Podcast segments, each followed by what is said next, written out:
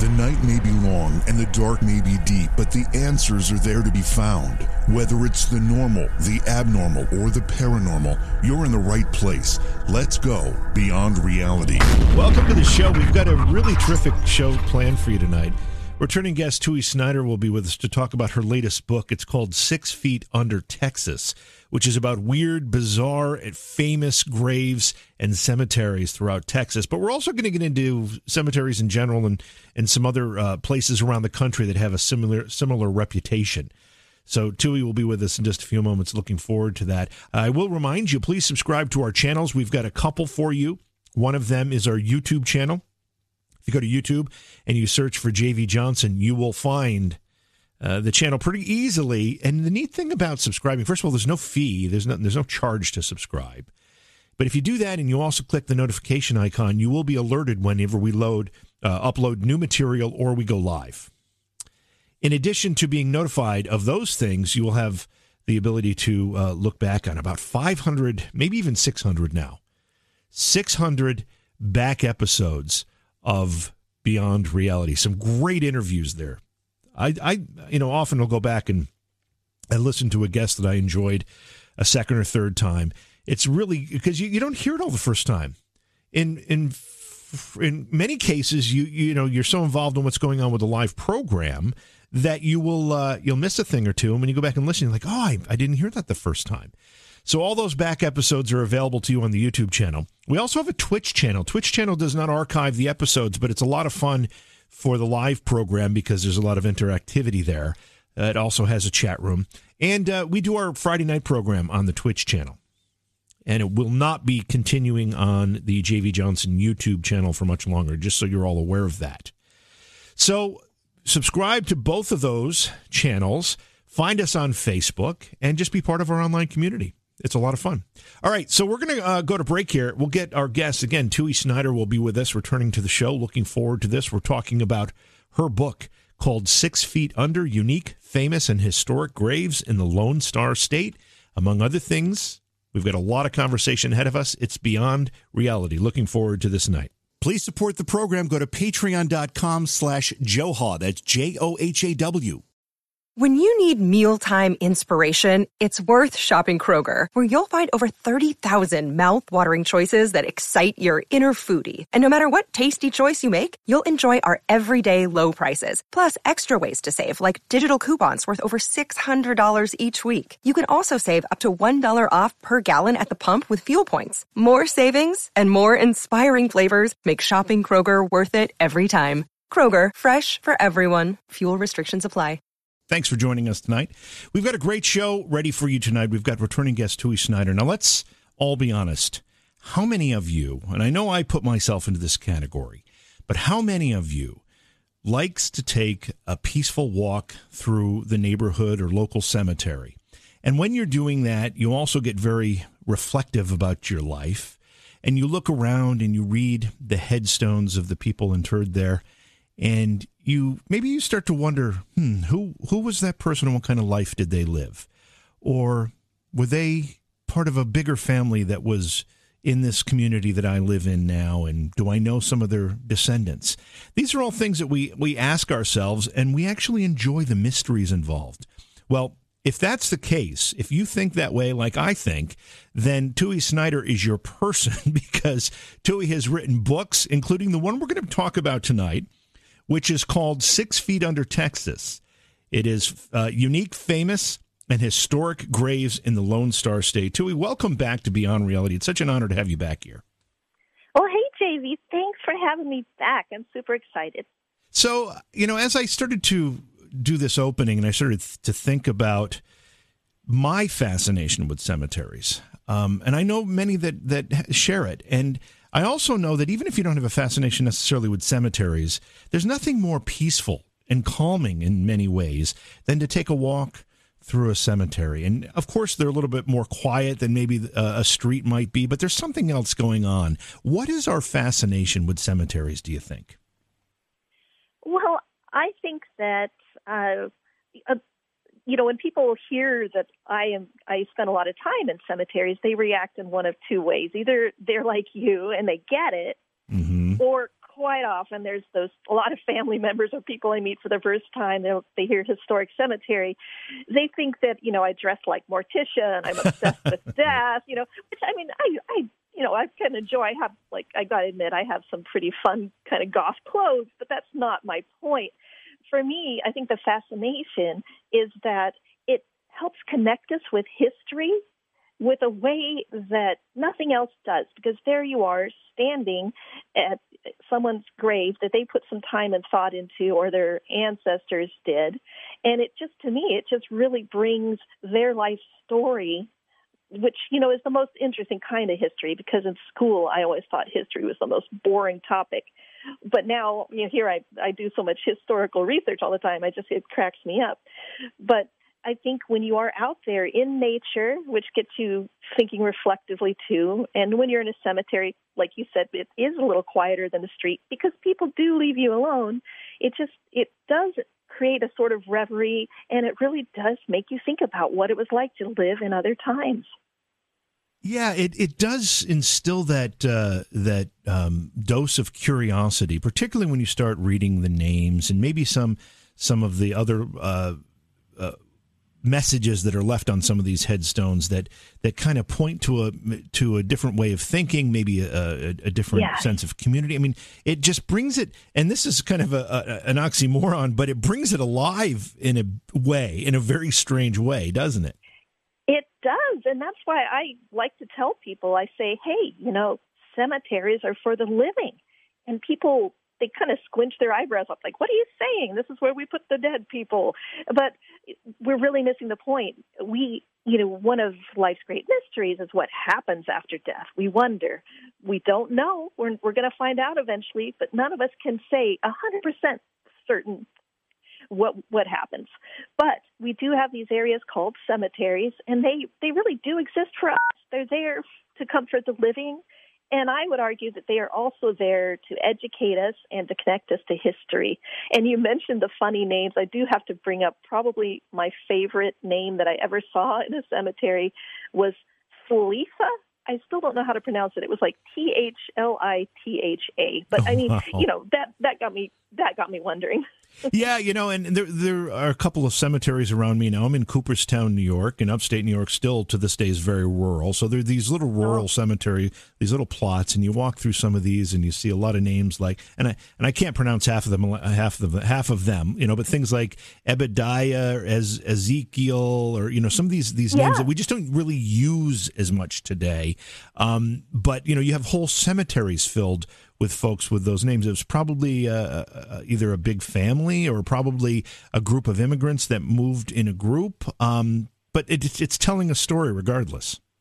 And just through their name, just through the simple fact that a name can somehow feel so archaic and foreign to us now, just shows us it's a little reminder there'd be so many other things if we could just you know travel in time and go back to i don't know 1854 it would be such a foreign world to us in so many ways.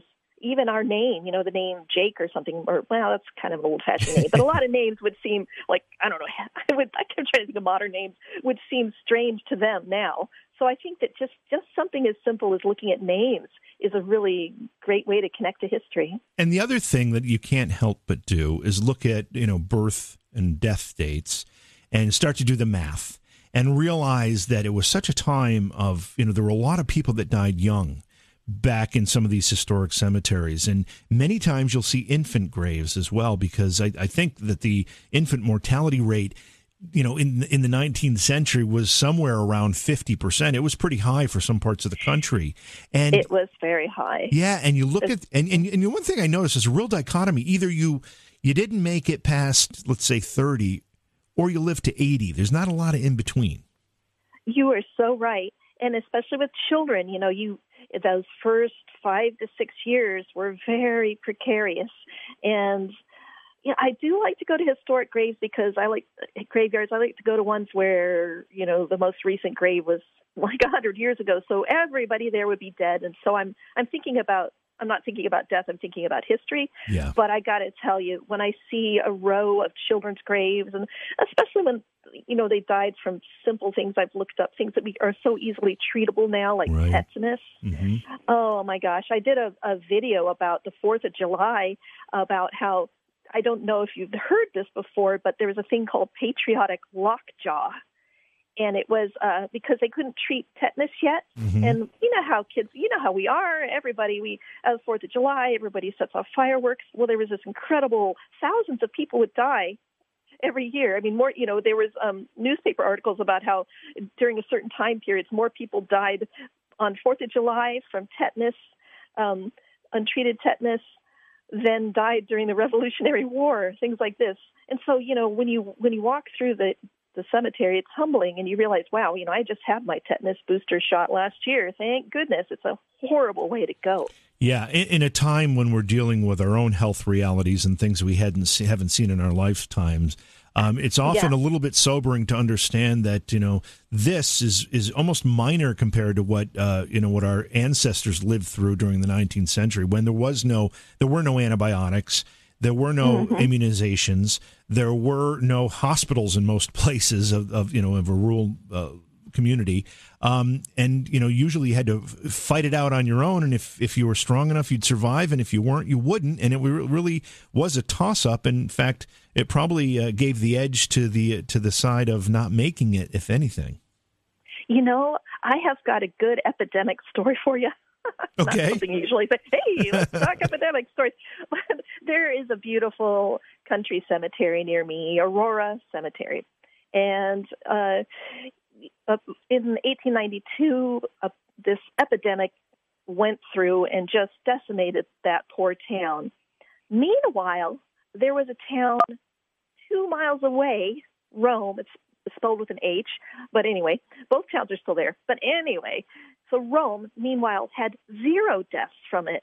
And I read when I was researching the epidemic, it was horrible. Even if you lived through it, there was a good chance you'd be partially paralyzed or blind. It was really nasty. I mean, imagine being blind back then when you're a farmer, you know, and you had, I mean, it's just such challenges. So, uh, anyway, I would, was researching this, and it was widely reported in um, throughout America this epidemic. It was such a bad, oh, the citizens of Aurora are fleeing, you know, it's this horrible epidemic.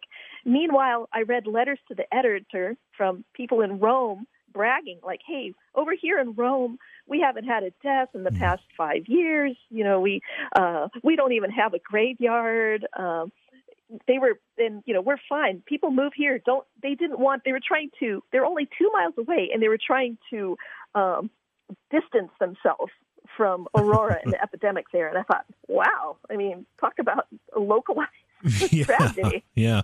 Uh, so when did you start to develop a fascination with, and you know, I just want to be clear for our listeners who may not have heard you on our program before. Uh, you don't only write just about cemeteries. You've written a lot of other things as well. But for the sake of our conversation tonight, when did you start have this having this fascination with cemeteries? I mean, I would I would have to have been when I was a little girl growing up in Virginia, and next to when I would go to my Girl Scout meetings, we would always. This is back when I was a kid. You'd walked everywhere. Yeah. my friends, you know, we'd show up early and we'd go play in the historic cemetery there.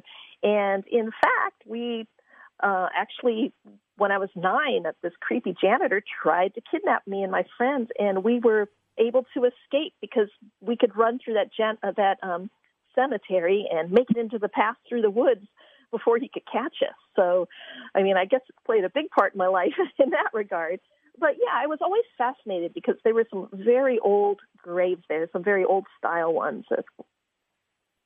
It's pretty interesting to see how things have changed. Now, of course, you know, we don't have the craftsmen as as available as maybe they did 100 years ago or 150 years ago.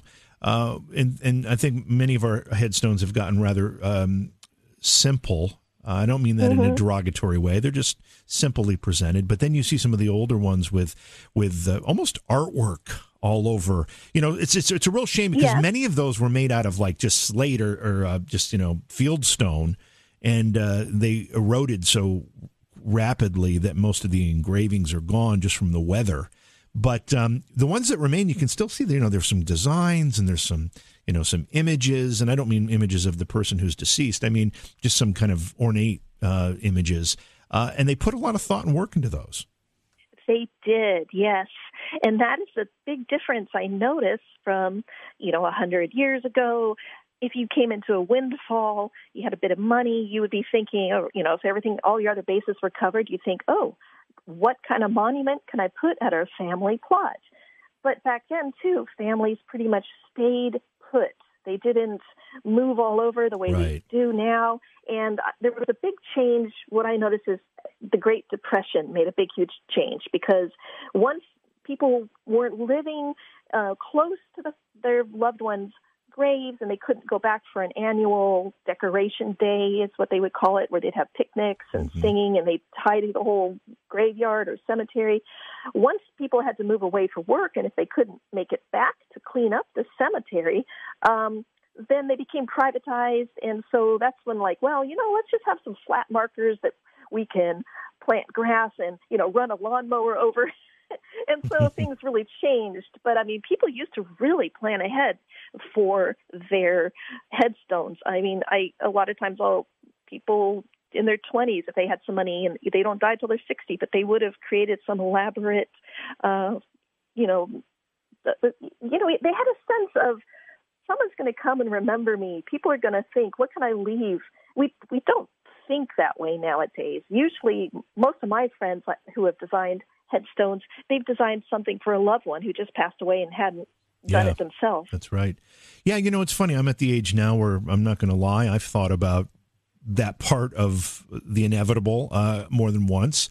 And um, you know, uh, you mentioned uh, you know we don't move around, or we move around a lot more now than than we used to. There is something comforting about being, I guess, buried forever with uh, family members and loved ones, and not a lot of people have that luxury anymore. No, now it's quite rare. I mean, even for people who weren't, uh, you know, super wealthy and couldn't have the big fancy monuments, they would still have, if they could, you know, have some sort of plot somewhere. Right. You know, people where they could, oh well, the locals, we all just have a common cemetery. Everybody kind of gets buried here. You knew you would be with your family then. It's interesting. You um you, you made a quote that I, I actually got a chuckle out of. and I saw it on your website. You say you say I used to write fiction, but then I moved to Texas. Tell me about that. Tell me about that quote. Oh my gosh, that is so true. Oh well, yeah. I mean, I used to write sci-fi and whatever. And, you know, really stretch my imagination, try to come up with weird stories and strange characters and scenarios. Uh, yeah, but then I moved to Texas. I mean, a really great example of this would have to be the Aurora space alien grave, um, which did we talk about this at all last time? I think we I did, but it, it is well book about it. it is well worth repeating because it is such an amazing story and and kind of an oddity r- right there in Texas. You need to tell the story again. I will tell it, and since you mentioned it, this explains like how I used to write fiction, and you know, and now I then I moved to Texas. I I you know was at a barbecue and met somebody and and they just said, "Hey, you know, oh, I hear you're a writer," and I'm like, "Yeah," and they said, "Well, you know what you should write," and I mean, I usually this is, I mean, in my earlier life uh, when I lived up north, this would usually be followed by some really boring tale or something. I'm like, you know, why don't you write that if you're so passionate about it? But this person goes, you know, you ought to write about that little that little space alien they buried down the road a piece. And I'm like, what? You know, what did you just say? Are you pulling my leg? And you, you had you, know, you hadn't heard of that story until that moment. No, I had not. It, it, uh-uh. Which is so that must have been a you know, real shock. Grandma lived in near Ro- Roswell, and I I've been pretty fascinated by UFOs since I was a kid. But yeah, I hadn't. So I really was like, "What? You are lying. You're, you know, you're just you know I'm new. You're just going to tell me something ridiculous." But yeah, no, I I went and I looked, and not only was there this one spacecraft, so there was. Oh, let me back up because I looked into it, and in 1897, there a newspaper, Dallas News, reported that there was a a, a cigar-shaped craft that didn't just crash; it exploded. It didn't just explode. The locals found a charred little body in it that was quote unquote not an inhabitant of this world. I love that line. That just that was really did me in. I was like, what? and so it was the day before Easter. And as you did when a stranger comes through town, I have several examples of strangers coming through town and dying, and how the locals will be like, well, oh, I will give them a nice burial. That's what they did to this little alien. not knowing what it was, they put it in a, I think, a child-sized coffin, and they buried it in Aurora Cemetery. And it is so crazy. So when here's where it gets even weirder. Like I thought that, like you know, doesn't that seem plenty weird? I'm satisfied with the weirdness aspect, but no, right. it just gets weirder. Because I when I do research, I want to get my own information on it. I don't want to just take what people are saying now. So I try to go as back as close as I can to the source. And so I dug around in, in newspaper archives, and you know, I just innocently typed the word 1897 and airship in, and I got hundreds of responses. And then that's when I what was new to me was that there had been hundreds of airships sightings reported in 1897 in Texas. And so that has just been this ongoing research project that I just I just, you know, a book. I, hopefully, the book will come out next spring. I've I've been working on it for quite a while. It's just a crazy, crazy tale. Is that the book, uh, "The Great Texas Airship Mystery of 1897"? Yes, yes. I gave a talk um, about it at the International UFO Congress last year, and that's when I realized, when I was preparing for that talk, I realized that I had enough material for like a four-hour talk. I was like, "Holy moly, let's just make a book already!" It's just one of those ones that it's never. I never feel satisfied with the research I do. You know, you hit a point with research where you're like, "Well, I've got enough. I could move on." But that alien one, it's just like, yeah, it's just nutty. Yeah, so j- just so I understand, so when you were when you found out about the alien grave, which I want to talk a little bit more about in a second here, and then mm-hmm. you did some more research, you uncovered these airship sightings. Are you connecting the two? Oh yeah, this was one of the airship sightings. Yeah, this oh, one was okay. just one of them. There's about a there's a period of time, and I haven't really honed it down, but especially March, April, May, there were just a glut of them in Texas, all throughout Texas. But what's interesting, and they were actually airship sightings in 1897. And just to be clear, I mean, the biggest thing flying in the sky at that time in America should have been a vulture. I mean, there were not, there was not controlled manned flight or whatever alien. but they had, I think didn't they have did they have did they have hot air balloons at that point? They did. Yeah. Montgolfier brothers in France had created those like in 1783, I think. Right. Um, so those have been around, but they were in the end in in the Civil War. The Union uh, forces had gone up in a balloon so that they could do some recon and spy on the Confederates. But the thing is, at that you could go up in a balloon, but it was not controlled craft. You, you went up, you looked around, you came down. It's not like the Wright brothers. They went up and they actually controlled and flew.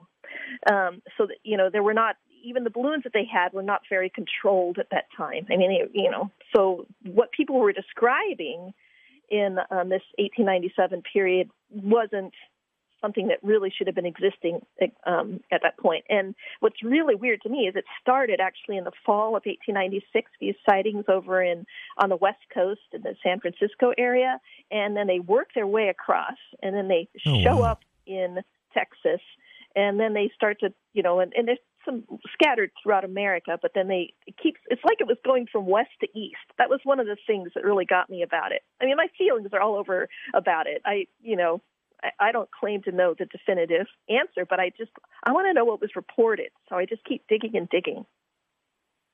I'm fascinated by the story, and I'm particularly fascinated by the alien grave. Getting back to that part of the discussion here, Mm-hmm. You read you read newspaper reports of this. Were there any? Did you find any eyewitness accounts of the burial and what was placed in the coffin? Descriptions, or did that not exist? This really now that drives me nuts. I haven't. I've I've only gotten secondhand descriptions that yes, it was it was buried immediately. I haven't gotten a, a a really satisfying description of the burial. Now there was supposedly some strange material with it it was buried with some bits of metal. It was buried, you know, that were found around it, um, and some sort of paper that had, you know, what they described as some strange writing in it, hieroglyphics they called it. You know, I mean, it wasn't like Egyptian, but you know, just some strange writing that wasn't a recognized alphabet, which I'm just dying to to see. Um, but what's weird about it now, you know, a lot of people say like, well, obviously this is a bunch of malarkey because they didn't go all CSI and you know to take dismantle the body.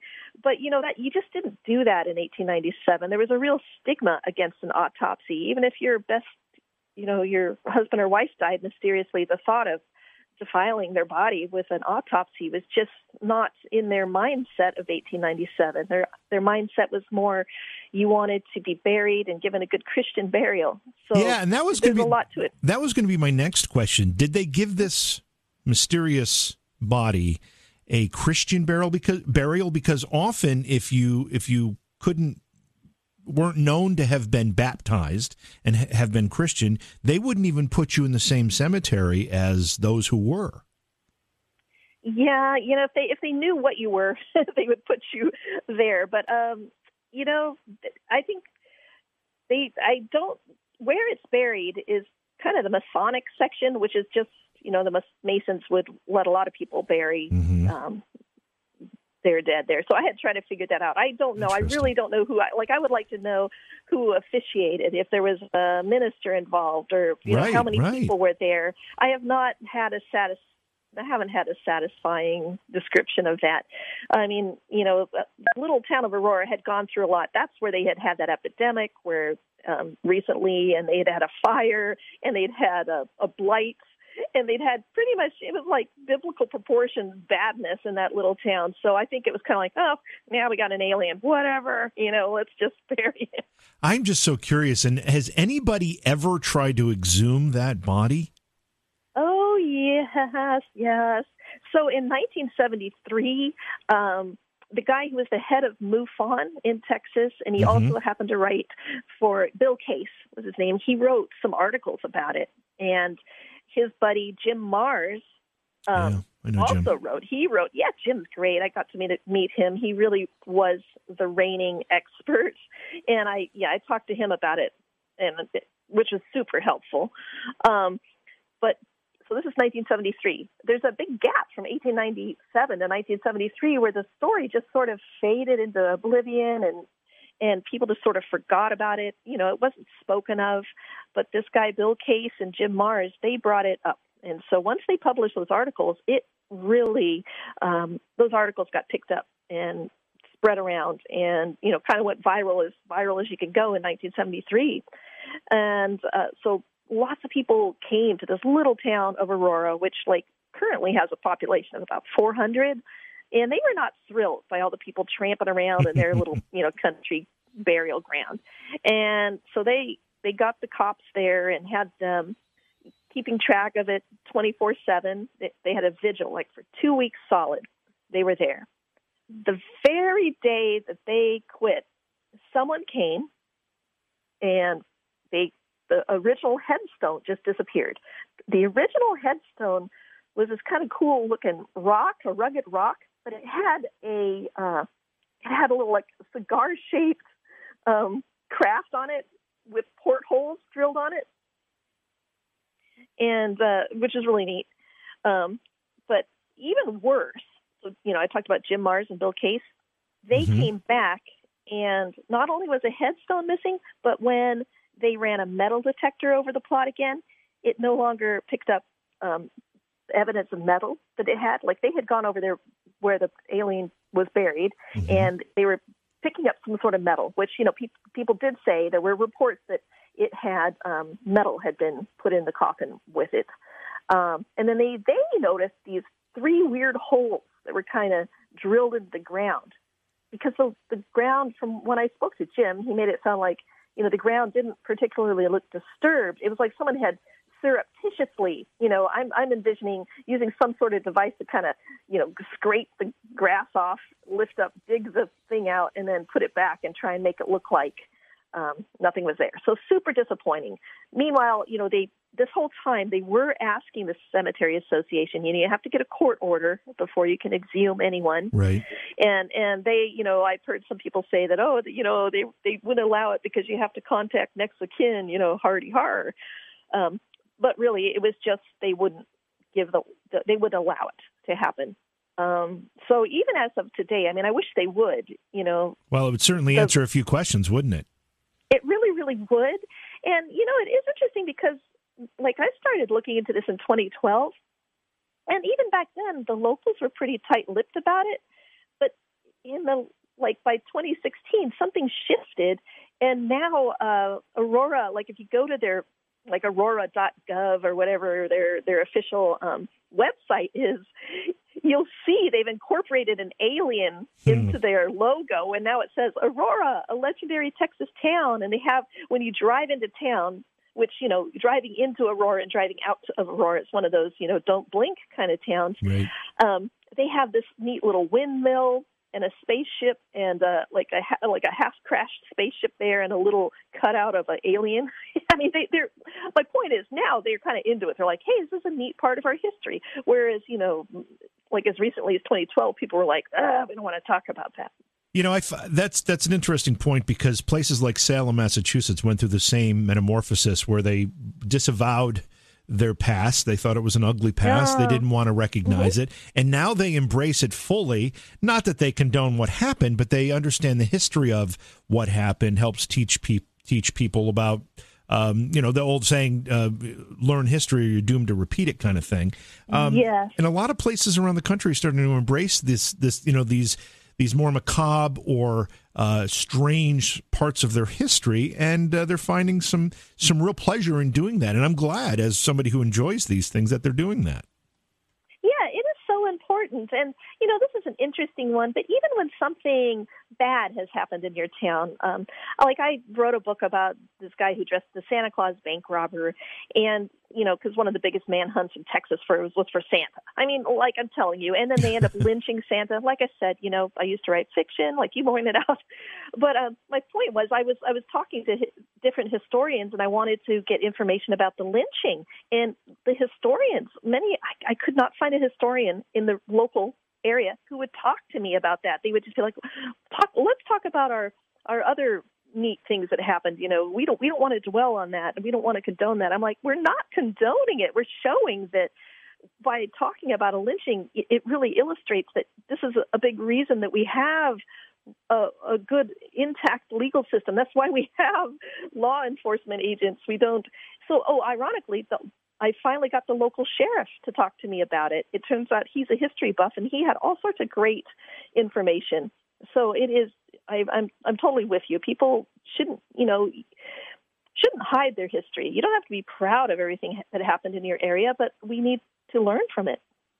We do need to learn f- from it, and I think some of these stranger parts of uh, local history uh, that are parts of legends and lore for local areas, they just develop. They give they give that area, whatever it happens to be, a character that they might not have otherwise. I think it's a really important of uh, important part of tradition and history for those areas. So I'm glad they're doing it. Let's talk a little bit about um, the reason you decided to write this book. Obviously, you you started to look around. Again, it's called Six Feet Under Texas you started to look around you started to see these um i guess st- stories and then did you did you match the graves after to the stories? Did you, or did you find the graves first and then research who these people were and discover the stories? Which one came first? Well, it was actually to, you know, it was actually to be a, a small chapter in my book that's about cemetery symbols because I wrote a book called Understanding Cemetery Symbols, which explains what the different things mean on headstones. Well, that you know, why is there an upside down torch, or what does a pentacle actually mean? You know, was Grandma a witch? No, you know, stuff like that.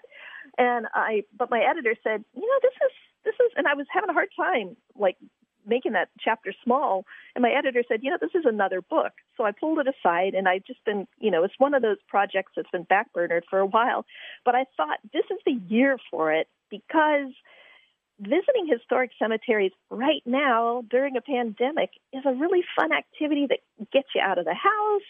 It's easy to practice social distancing and, you know, it could be a great way to learn some history and fun. So that's really why I felt like, you know, this is the year for this book.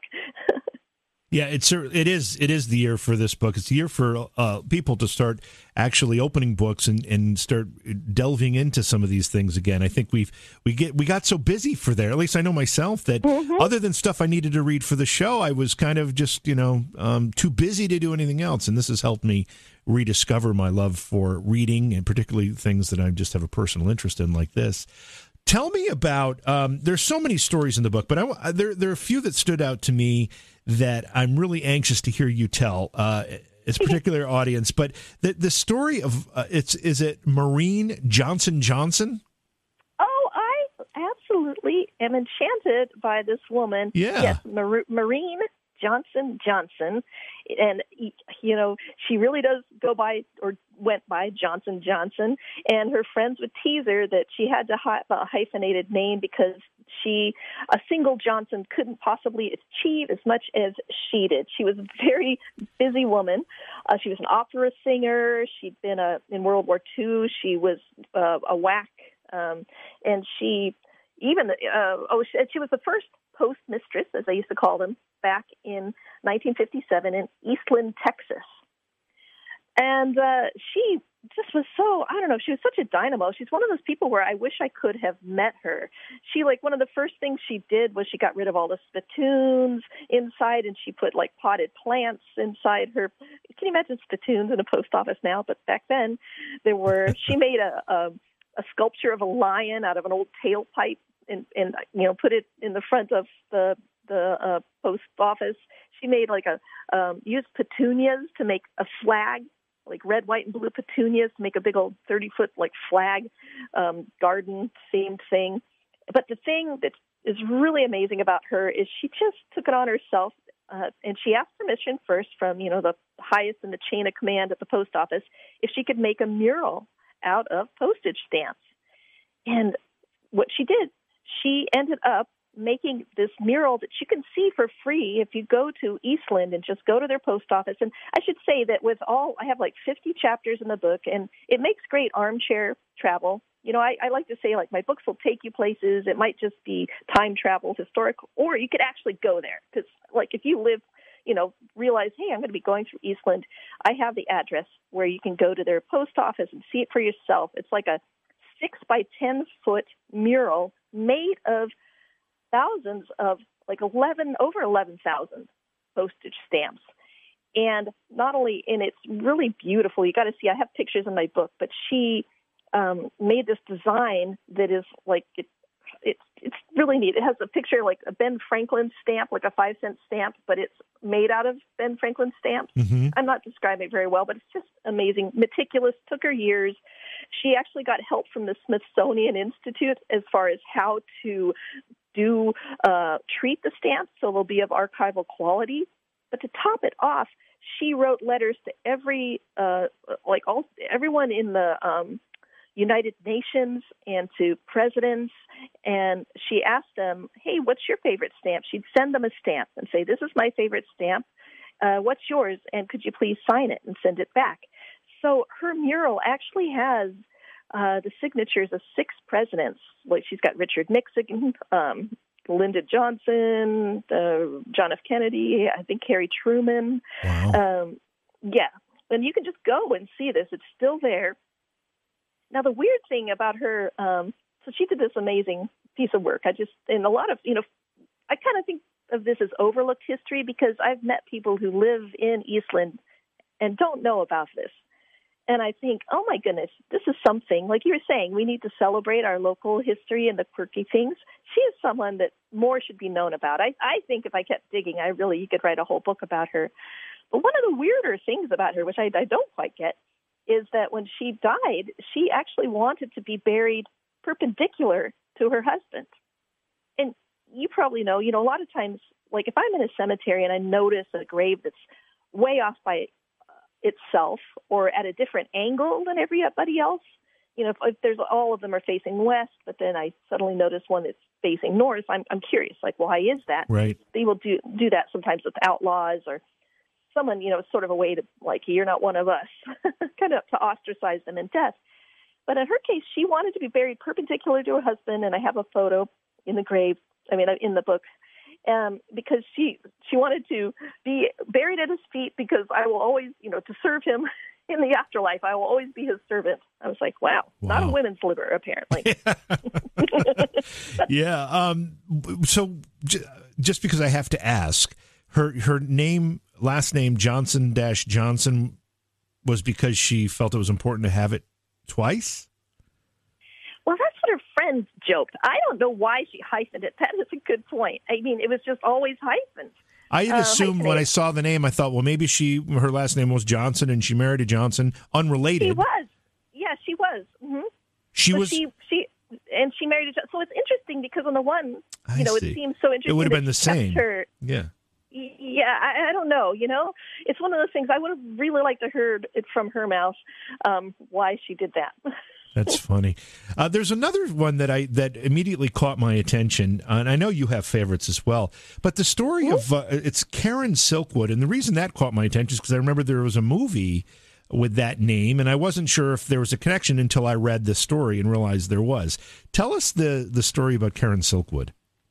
Yeah, and you know what? I had never seen the movie. That was one of the things I did for research. I think it's a really great movie, by the way. And I looked it up, and I saw that the people, you know, since it was a biopic, the people who, um, and it has Meryl Streep in it, and it has Cher in it. Cher yeah. is great. Uh, and everyone who was represented in the movie, they actually, I read an interview where they were commenting on it and saying that, yeah, they did a good job. I think, you know, who wouldn't want to be played by Cher or Meryl Streep anyway? I mean, it's not the most glamorous job because, um, well, here, I'll, I'll get into it. Karen Silkwood, now, she grew up in Texas, but she went through a pretty painful divorce. And so she moved to Oklahoma, and a friend there said, hey, you know, you could there's a job over at this nuclear power plant. You could probably work there. Now, Karen Silkwood had always been smart and really liked science, and so the job seemed really interesting. She was, you know, involved in they were doing working with plutonium pellets.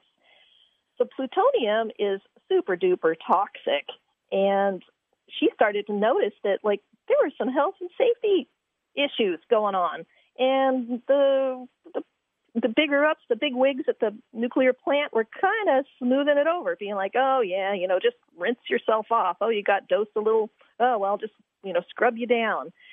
Well, you, you know, you don't have to be exposed to much plutonium at all to have to be guaranteed that you're going to have cancer. And she and her friends actually got tested at one point, and they all learned that they, you know, were especially her, um, were going to get cancer. Uh-huh.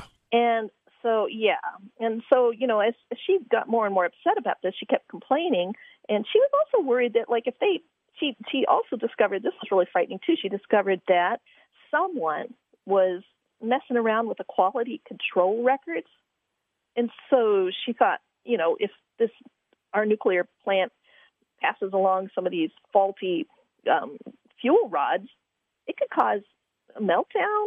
You know, there could be a Chernobyl or could be yeah. a big explosion. So she was understandably very nervous. Uh, so she joined the union, and she ended up, you know, she actually testified in front of the um, Atomic Energy Commission, and uh, and she started kind of doing her own, you know, her own little research. She was just keeping track, trying to find out what was going on. Now, people knew she was doing this research, even though she was trying to be surreptitious about it. And so things get weirder and weirder. I'm condensing a lot because there are there's been books written about this, which I have, and uh, it's really elaborate. But for the sake of the book, you know, it, one thing I did in the book too is I um, when something was a very complicated thing like this as well, I do include a for further reading section. Like if any of these chapters really capture your imagination, you want to learn more about them, you know, more power to you because there have been books and movies about it. But long story short, on the night that she was set to meet with someone and be a whistleblower and you know hand over some information that she had gotten. She had this manila envelope with her that people saw. And she was like i have some pretty you know damning evidence in here that i'm going to hand over to like a new york times reporter and um and a union official. And so as she was driving uh on that way her car went off the road and she died in the crash. And they tested her blood and they were like okay she had alcohol and quaaludes in her bloodstream, you know, case closed. But an independent, uh, you know, investigator hired by her family discovered that this was not a single car accident. There was evidence that her vehicle had been bumped and run off, you know, run off the road. So it's a very um, chilling account, and it's just yeah. someone really paying the price, you know, the ultimate price for being uh, trying to be a whistleblower, trying to, yeah, you know, trying to thinking of the safety of others. And, I can't uh, imagine. I, I, can't imagine. You probably didn't stop with your research there. You probably, mm-hmm. when you started to recognize the the uh, abnormalities of the story and the inconsistencies, mm-hmm. you probably have a. I bet you have a notepad somewhere that says to look into this further because that's I an do. that's an amazing story and it's one that I'd never heard. Um, you know about the details of the mystery, the mystery surrounding all of this. Yeah, I would tell anybody who's interested in it. The great place to start is start with the movie Yeah. Silkwood, because like I did, I wasn't going to mention the movie if it because sometimes movies are made and you know as someone who does a lot of historic research, I just end up like my head hurts from rolling my eyes so much. You know, they they skew the facts Yeah. so much that this one actually was good, and like I even you know saw interviews where the people depicted were like, yeah, this is an accurate depiction. So which isn't always the case with quote unquote history movies. You know, I don't want to watch them if they distort it. So yeah, this this story was so sad. I mean, she was only 28. Yeah, so she young. Basically, yeah, and she was so passionate and really cared and wanted to do something right and was trying to you know right some wrongs, but she ran into all sorts of stuff just unfair and just got well died young. You know, one of the things uh, we'll, we'll tell this next one, and then we've got to take a quick break. But one of the things that um, I always find fascinating when I have discussions about the paranormal, especially when we talk about ghostly activity, uh, I'll ask somebody who investigates ghosts, you know, how they got their interest or when did they have their first experience, and frequently above any other place that's mentioned is the town of Gettysburg, Pennsylvania, which has obviously a Civil War connection.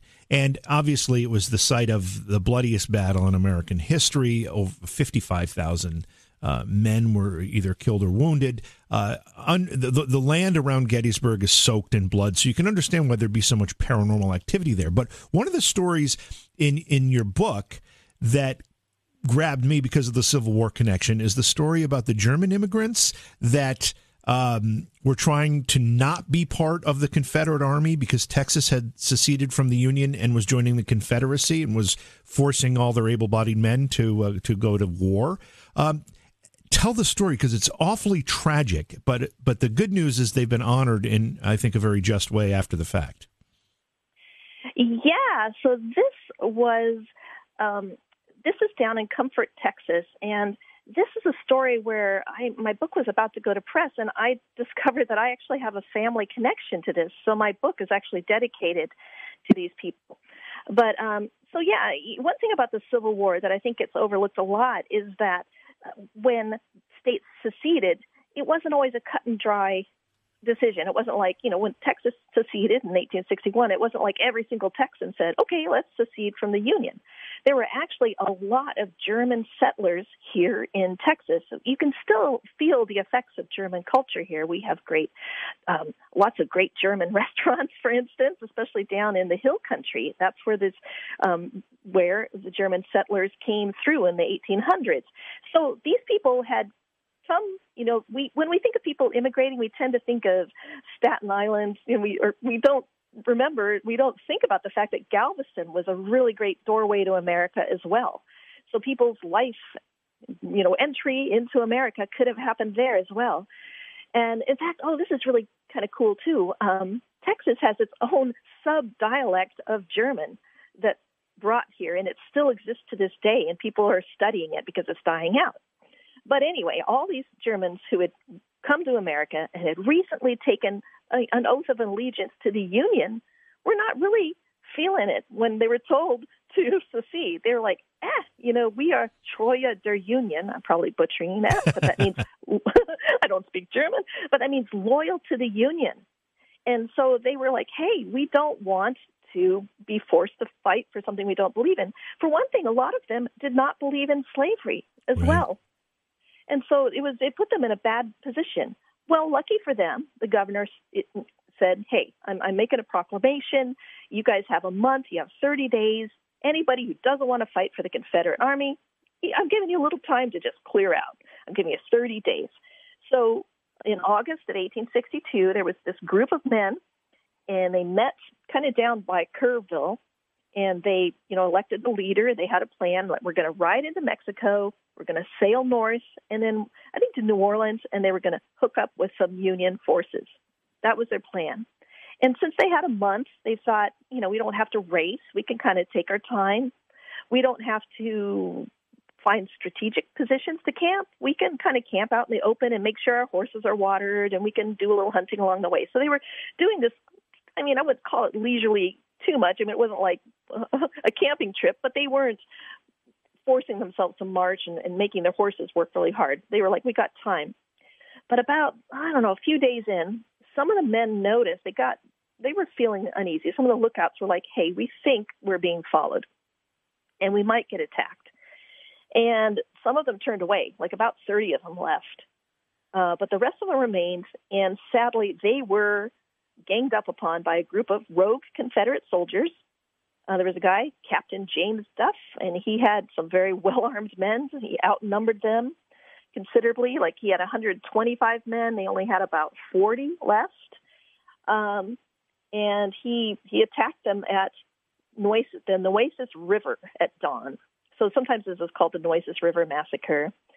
And to top it off, after Duff and his troops just slaughtered as many of the men as they could, they the ones that were uh, wounded rather than take them captive which was the tradition what you were supposed to do they he went through and just made you know he told his men shoot them make sure they're all dead or you know if they're on their way out just leave them to die and they did not bury them which mm. was a huge slight as well just leave their bodies to rot so about 17 men made it away and after the war, they went back and they retrieved those bleached bones, as they were described, and they took them back. And it didn't take them very long. Like the war ended in 1865. By 1866, they'd erected this really impressive obelisk, and they have a memorial there. Um, they have an American flag there that is permanently at half mast. And one thing is kind of cool about it, it only has 36 stars on it because that's how many states there were in the Union as of 1865. So yeah, it's pretty incredible. And I was really shocked. So I was, my mom was talking to me, and she said, "Oh, honey, you're doing a book about unique graves in Texas. Did you do anything about that Nueces River massacre?" And I'm like, "What? Yeah." She goes, "Oh, well, that those were our one of you know some of those were our ancestors." And I'm like, "What?" So I I haven't yet found the names exactly of who, but I didn't realize I had that connection to the book. So yeah, obviously I'm gonna I'm gonna keep researching that one. Yeah, that's that's interesting. But the the Civil War uh, actually shows up in a bunch of these stories.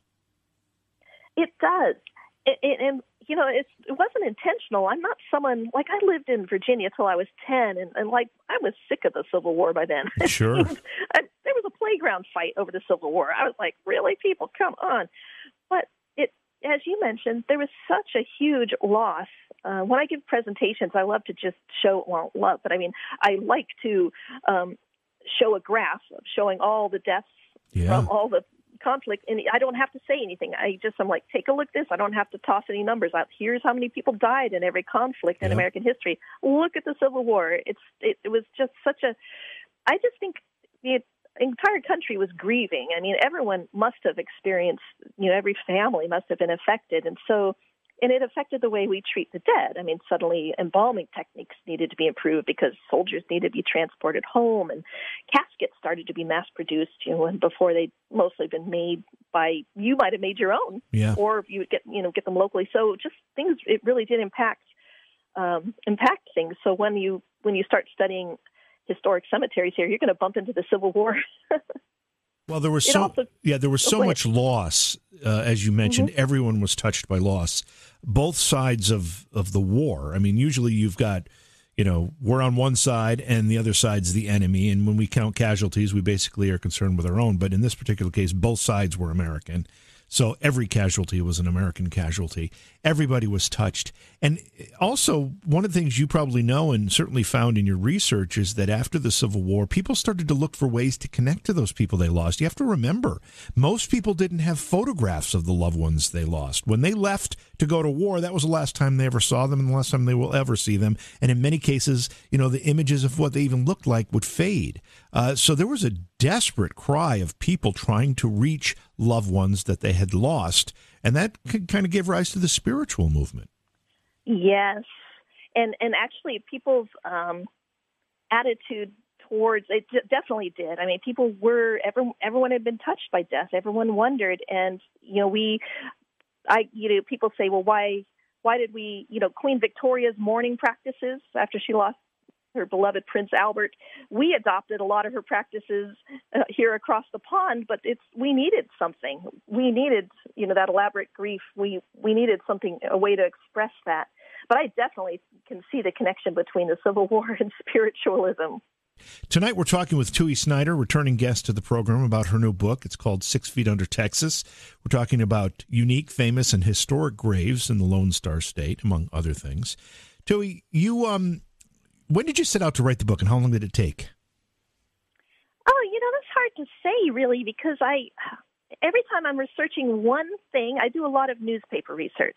So, you know, I, I and I, when I do, I set a timer for 20 minutes because when that dings, I need to look and see, oh, am I still staying on topic or have I gotten off topic? Like I get distracted by, you know, interesting stories that I see in in the headlines. So I have so many feelers out all the time and so many projects going. Um, I did get serious about the book and, and start putting it into a document probably in May of this year.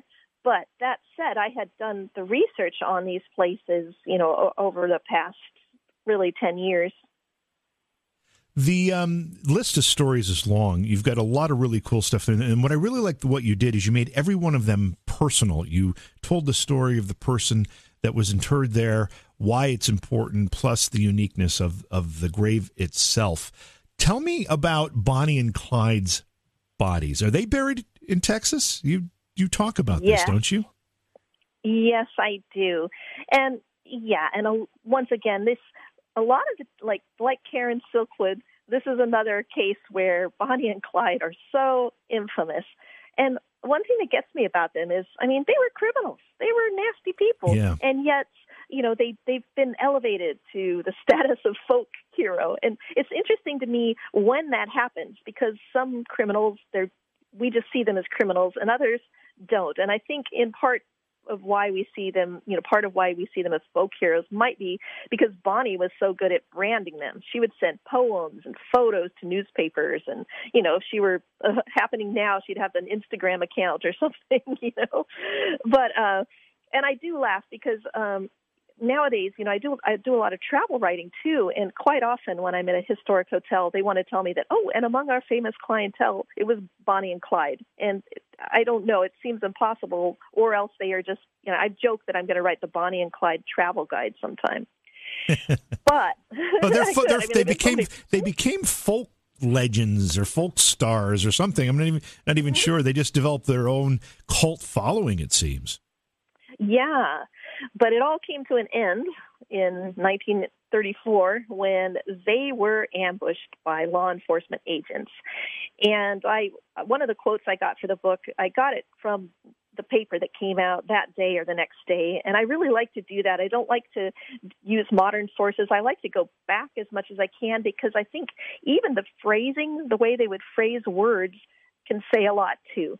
So I got a quote from the Texas Ranger Frank Hamer, who's very famous, and he was quoted in the papers as saying, you know, I hated to bust a cap on a woman, especially when she was sitting down. However, if it hadn't been her, it would have been us. And I thought it was interesting because even in 1934, there was still that, you know, that kind of a feeling of like you would never shoot a woman, you would right. never hit a hit a woman. It just shows a different and just just his way. I hated to bust a cap on a woman. I thought that sounds so gangstery in a way, but he's the law enforcement agent. um, but it was pretty horrid. It must have been a really horrifying sight because they were ambushed and the the law enforcement agents they emptied their guns on them and they had at least 50 bullets in each body. Now nowadays if someone had is killed, we assume their next stop for the body is going to be a funeral home. Right. But but Bonnie and Clyde's bodies were taken to a furniture store in Arcadia, Louisiana.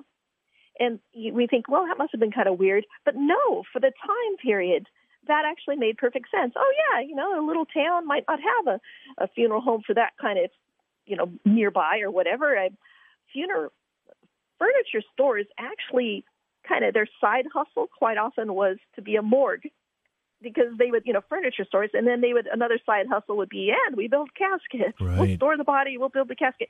So it's something we've kind of forgotten in our modern era. So I thought that was interesting. I, I like to kind of include things that are very of the era. Um, now, what happened? I felt sorry for that that uh, that furniture store because people somehow word got out that Bonnie and Clyde, the infamous Bonnie and Clyde's bodies, were there, and they couldn't do anything about it. A stampede of people came through. I mean, doors were ripped off hinges, furniture was trashed. Everyone wanted to get a look at their bodies. Um, they were then transferred from Louisiana. They were taken that night by ambulance and they were taken to separate funeral homes and they tried to keep it a secret but you know same thing happened just people a throng like the game overwhelmed everybody and you know trashed the places uh, because you know they were just so famous. Right. Yeah, everybody wanted to get a glimpse of them, and I can't imagine they were in any shape to be viewed. I mean, with 50 bullets in each body. Yikes. It must have been horrifying. Yeah. Yeah. yeah. What about the two men that were chained together in death? Were they buried together, and what's their story about? Oh, I'm, I love this story. This one is so interesting. this is over in East Texas, a town called Jefferson, which is just a delightful historic town. It still has a lot of old buildings up, and when you walk the streets of Jefferson, you really feel like you're walking back in time. But back in the 1870s, there were a couple men living there. There's Jesse Robinson and Bill Rose, and these two guys were just the worst badasses in town. They had such they were known to be terrible. Like the local newspaper once described them as dangerous and bad men, either drunk or sober. And so no good church going folks wanted to be seen in their company. So as far as friends went, Mr. Rose and Mr. Robinson, they just had each other. And I kind of like to describe them as frenemies because no one else would hang out with them, but so they would hang out with each other. And what happened is they ended up killing each other over the stupidest thing ever. One of them invited the other for a drink, and he declined. And he said, You know what? Drinking doesn't bring out the best in me. I don't feel like drinking today. Well, the other one got all offended, went home, came back with a gun. They shot each other. and, you know, like I guess drinking doesn't bring the best out in either of them, drunk or sober, like the newspaper said. And so the locals, this is one of the weirdest graves I have ever seen, quite frankly. Now, legend has it that their coffins have chains between them, like they're in separate coffins, but they're chained together. I have not gone over with like, you know, a metal detector or ground penetrating radar. But what they do have, and if anyone wants to see this, they can go to my website, but or buy the book. but um, they have these two uh, iron like they look like wood. You know, they're meant to look like two wood poles, and they're covered with um, each pole has ivy around it. You know, engraved around it. Now, ivy in cemetery symbolism stands for friendship. So there's two, two like two poles, and then there's a chain going between them. So it's like they have this friendship, but they're chained together through their bad decisions. I guess. I mean, it's just one of the most interesting, strange, and very fitting, like very creative grave. What was your favorite? It might be hard to narrow it down to one. yeah. So pick pick pick one for now. Maybe we'll have time for another one. But when you were researching and hearing these stories and learning about uh, these people that have been buried in these places, what made your top top of your list?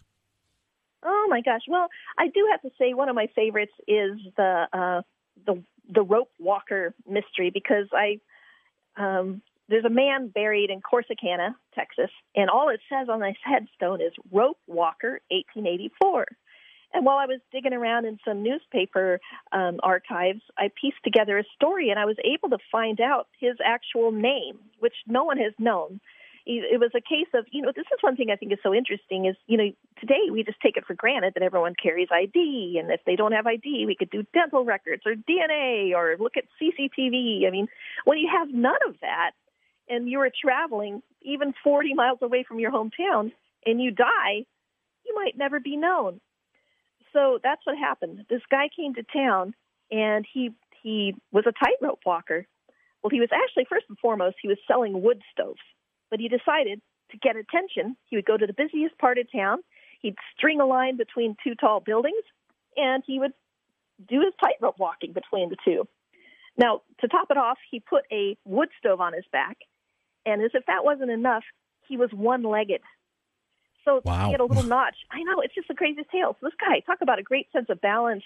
so he was about halfway across when uh, the iron bar that he tied his rope to broke off and he fell, tumbled to the ground, and his stove landed on his good leg, and they had to amputate it. And before he could recover or really come to, he he died. He was able to tell them that he was Jewish, and so they did bury him in the Hebrew cemetery. But it's remained a mystery. And if you read the book, I, I actually pieced it together and I found his stage name and then I found his real name and I was so excited. So I would have to say that is one of my favorites. That is that's really interesting for sure. You also wrote about um, a person buried in a Kiss, as in the band Kiss casket, with an Eddie Van Halen guitar. What what what is this about? I know. Okay, I almost mentioned this one because I do like yeah. So you know the band Kiss they talk about merchandise. You know, most bands will have T-shirts and maybe they'll have posters. Right. Oh, maybe a coffee mug or something. Well, oh, the band Kiss, they also have what they call a Kiss casket, and they spell casket with a K. And it's you know, it's, if you're a big fan of, you can look it up online and Google Kiss casket, and you'll see what we're talking about. It's for real. Well, uh, there is a band. Well, there was a band called Pan- Pantera, and their lead guitarist was known as Dimebag Darrell, and back in 2004, this crazy idiot jumped onto the stage and just shot oh, Dimebag yeah. in the head. I remember that. Yeah. Times. Yeah, it was horrifying. I mean, and it just yeah.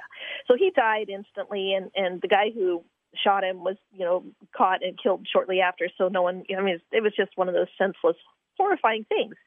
But um, Dimebag w- had been really inspired by Van Halen and you know shortly before his death he actually got the chance to meet eddie van halen and they really hit it off. I mean his he he his guitar playing was very influenced by eddie van halen and and when they met they just really you know clicked connected in the way that two people with a real common you know um i don't know a common talent can. And dimebag said he wanted to buy um a guitar from Eddie Van Halen. There's a, there's one that's uh, known as his Bumblebee guitar. It's a black guitar, but it has yellow and black stripes on it. Mm-hmm. And uh, so Eddie Van Halen, just uh, without being asked, he showed up to the memorial service for Dimebag Darrell, and he handed over his actual uh, Bumblebee guitar, and he told um, Dimebag's you know life partner that hey, you know Dime was an original, and you know an original should have an original. Here, he, give him this, and so he is buried with his idol's guitar, and it's really cool. Wow. Um, what about Lee Harvey Oswald's grave? First of all, is that accessible to the public? And secondly, you, you mentioned there's an empty grave with a headstone that reads Nick Beef next to that grave. yeah, this is such a strange one too. So, you know, when we all know that November 1963 was not a good time in Dallas. Right. Kennedy was assassinated, and shortly after, Lee Harvey Oswald was was shot.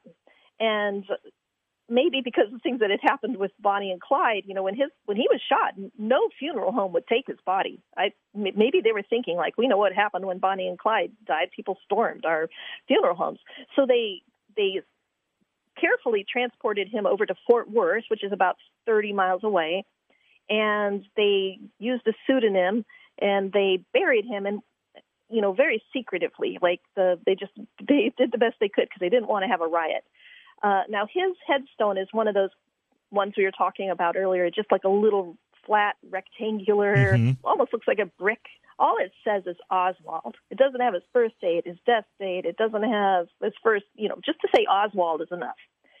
Now, there is an empty plot on either side of him, or there was. When his mother passed away, she was buried in one, and there's nothing there. It doesn't say Oswald or Mrs. I mean, you know, mom or anything on it. It's just it's it's blank.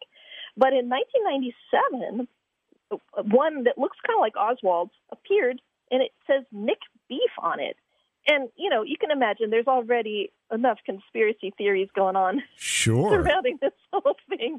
So when nick beef appeared people were saying all sorts of things about it. And uh one thing that kept coming up for me i kept people kept telling me that oh people someone a local historian bought that so that you can go and ask them at the uh, cemetery, oh, where is Nick Beef's grave? And they will direct you to it because they won't tell you where Oswald's grave is.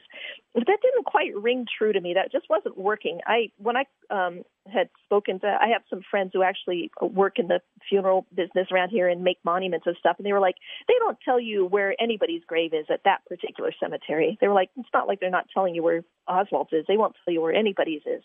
So, because every cemetery has a different policy on that, since I sometimes am trying to find my my my big tip for people is talk to a caretaker. Be nice to the person who out, who's out there mowing the lawn. Right. They're they're your friend. They know where everything is. Yeah.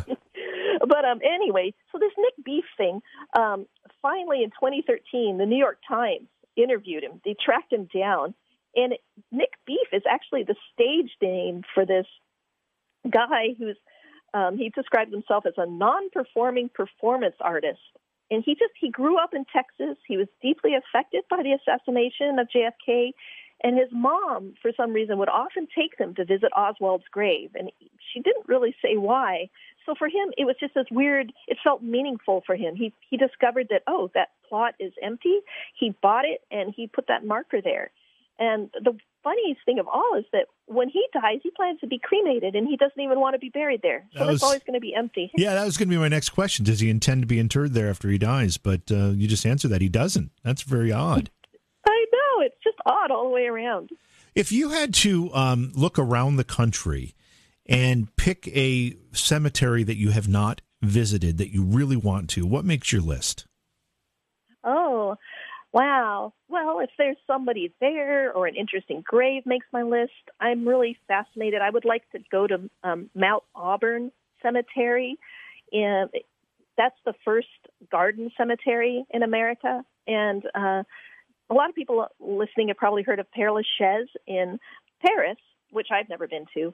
But um, this was the first time it was a Mount Auburn on the East Coast was patterned after um, Père Lachaise because they wanted to create a, a place where people could go and it would be out of town. The bodies wouldn't be in town, and it was like a it was like a park.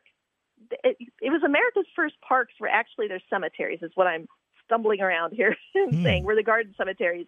Uh, nowadays we don't we don't expect to have people buried in our parks, but when par- public parks were first created, they were created as these garden cemeteries. So people would go there on the weekends. They would um, they would have carriage rides. They would set up their easels and paint. It was for recreation and to see and be seen, as well as to visit your ancestors' graves. But but it was also a, you were they were laid out in such a way as to create stunning views, uh, to commune with nature, to to also appreciate the sculpture, to be like a sculpture garden. Uh, so yeah, that was they were really quite interesting. So I would like to see some of those, and some of them have actually achieved arboretum status because the plants there are you know antique plants. They're plants that you can't get elsewhere. So I think that is one of the importance of historic cemeteries is they actually preserve trees and plants that that uh, are historic. Do celebrity graves interest you at all? I mean, I know there are, you know, people that make careers out of pointing out and giving tours to celebrity graves, particularly around Hollywood. Does that interest you at all? Oh yeah, that does. That does. Um, Probably not as much as probably not as much as an alien grave or uh, two uh, two men that were chained together. I mean, those are far more interesting stories for sure. Yeah, I'm so much into the fact that okay, this person was well known and they have a listing on IMDb or something. It's to me, it's like they sh- they should make a movie about this person. This because Yeah. this person should be a character in a book. We should know about Marene Johnson Johnson. I'd watch a show about her. I'd watch a show about those two guys who killed each other over the drink and got chained together. I mean, I would. I would I kind of write these thinking, yeah, these should be made and hit the silver screen. So, yeah, I, I like the famous ones, but there's a lot of should be famous ones that I want to find. Do you know? And maybe you've even visited the grave. Is Buddy Holly buried in Texas? He was from Texas. He is. He's in Lubbock, um, and I, you know, he's on my my Texas to do list. There are a lot of them that didn't make the book. In fact, I I do see this as being part of a series. Um, I could I would like to do one that's just all focused on maybe unique animal graves from around America. So if people know, because I, I know some really interesting stories. I know about a a jazz era monkey that's buried in a restaurant courtyard in Florida that this monkey actually got an engraved invitation to the Scopes monkey trial. Things like that. You know, uh I just I I think that uh I think there are a lot more stories to be told. The um, p- people who uh, may be thinking to themselves, "Well, I'd love to go, you know, look at whether it's any of these we've talked about tonight, Tui, or just you know go to their local cemetery and walk through and appreciate it." How, what do you what do you recommend um, that they do to make sure a they're not disrespectful in any way, but what should they be looking for to really appreciate what they're looking at? Oh, uh, well, yeah, and I usually do. I didn't in this book, but in my cemetery symbols, I have a safety and etiquette section um, just to because I think we a lot of us feel uncomfortable in cemeteries and don't quite know what to do. But I I'll put that aside and say that um, I would say you know once you, I mean definitely if I show up to a more modern cemetery and I see someone who appears to be mourning or there's a service in pro- process yeah. and you know I I want to get some EVPs I don't without a K2 meter. I, you know, if you're doing like I'm very, I just leave and come back. There's other cemeteries to go to, but I highly recommend going to findagrave.com. That is such a wonderful resource, and you could find out so. It's a really great stepping stone. You I have their app on my phone because when I'm on a road trip, I look, oh, are there any cemeteries near me? And then I, and it'll tell me. What's it and, called again? It's called Find a Grave. Find a Grave. Mm-hmm. Okay. yes, that's a really wonderful website. I would say that's a really good starting point. Um, yeah, I, I bet a lot of people are already going there, but uh, who are listeners. But yeah, I would really say that's a, a great resource, and and you can just uh, find out. You know, start your resource there, and then when you're walking through the cemetery, just uh, look for the names. Like we were talking at the very beginning of our conversation, just follow your feet and, and if a, if a name calls to you, do a little research on it uh, when you get home. How do, yeah, so that's how you do it. You you if you see a name that you think, hmm, that's some reason that connects to me, and I want to check it out. Uh, you just go back and just Google it, or is there another source? Well, I go, go into. I use a lot of. Um, I have some free uh, newspaper archives as well as some paid newspaper archives. Um, some librarians I know have kind of given me access to some neat ones that are just for Texas. But uh, there are some. I, I, my name escapes me. There is this man. I think it's called the Fulton, New York postcards. I'm blanking. It is such a wonderful old Fulton, New York postcards. Fulton history.com. This person has taken it upon them to themselves to uh, to scan as many newspapers and magazines as they can, and you can find some really obscure wow. articles through there. So you could, you know, type in a date and a name, and before you know it, you get lost. You'll be having to set a timer like I do because research it's just it's, it's great. You think you're researching one thing, and it just it just escalates. Wow. What's your next project, um, Tui, what are you what are you what are you doing next?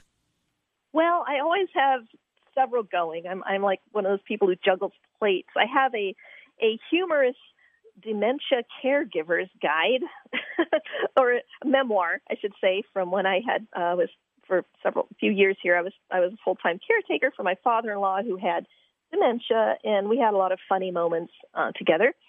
But I and I never intended to write it as a, as a book. I just but every time he said something funny, I wrote it down. But also, of course, the 1897 airship mystery. I have just got to that one is high on the list because it's just okay. You know, I just have to get that one out. I have so much research, and I really want to share it with people. Um, yeah, so I, I've always got several projects going. I, I do love writing books. I'm just reading our chat here. It appears that one of our chatters, uh, Jean, in our YouTube chat, says she's a volunteer with the Find a Grave site. Okay. Oh, awesome! Wow, that's terrific. I, she's my hero. I, yeah, I love that. Where that can, is such a great site. Where can people find uh, whether it's this book, which uh, again is Six Feet Under Texas, or any of the other ones that you have published? Yeah, Six Feet Under uh, um, Amazon is a really great place if they want to uh, find my books And um, a really good place to go would be uh, also, since we're all on YouTube right now, or a lot of us are, I do have a YouTube channel, and I love to share research there. Uh, um, so that's a good spot. But uh, my books are all available on Amazon. You can find them there and just dig in. Well, it's been terrific having you back on the program too. I, I, love your work. I find it fascinating, and the and the way you bring these stories to life makes it extra special. Well, thank you so much. It's really fun talking to you, and, and you, I've enjoyed your chatting with your listeners a little bit there during the break. Look forward to having you back again at some point. Beyond Reality Paranormal is hosted by JV Johnson and produced by Orion Palmer and Slick Eddie Edwards. Like us on Facebook and subscribe to our YouTube channel. Please consider supporting the program either through your podcast platform, click on the link in the description, or on Patreon at Joha Productions. If you'd like to be a guest on Beyond Reality Paranormal or you have a recommendation for a guest, contact our producer, Slick Eddie Edwards. Eddie is spelled with a Y at slickeddieedwards at gmail.com.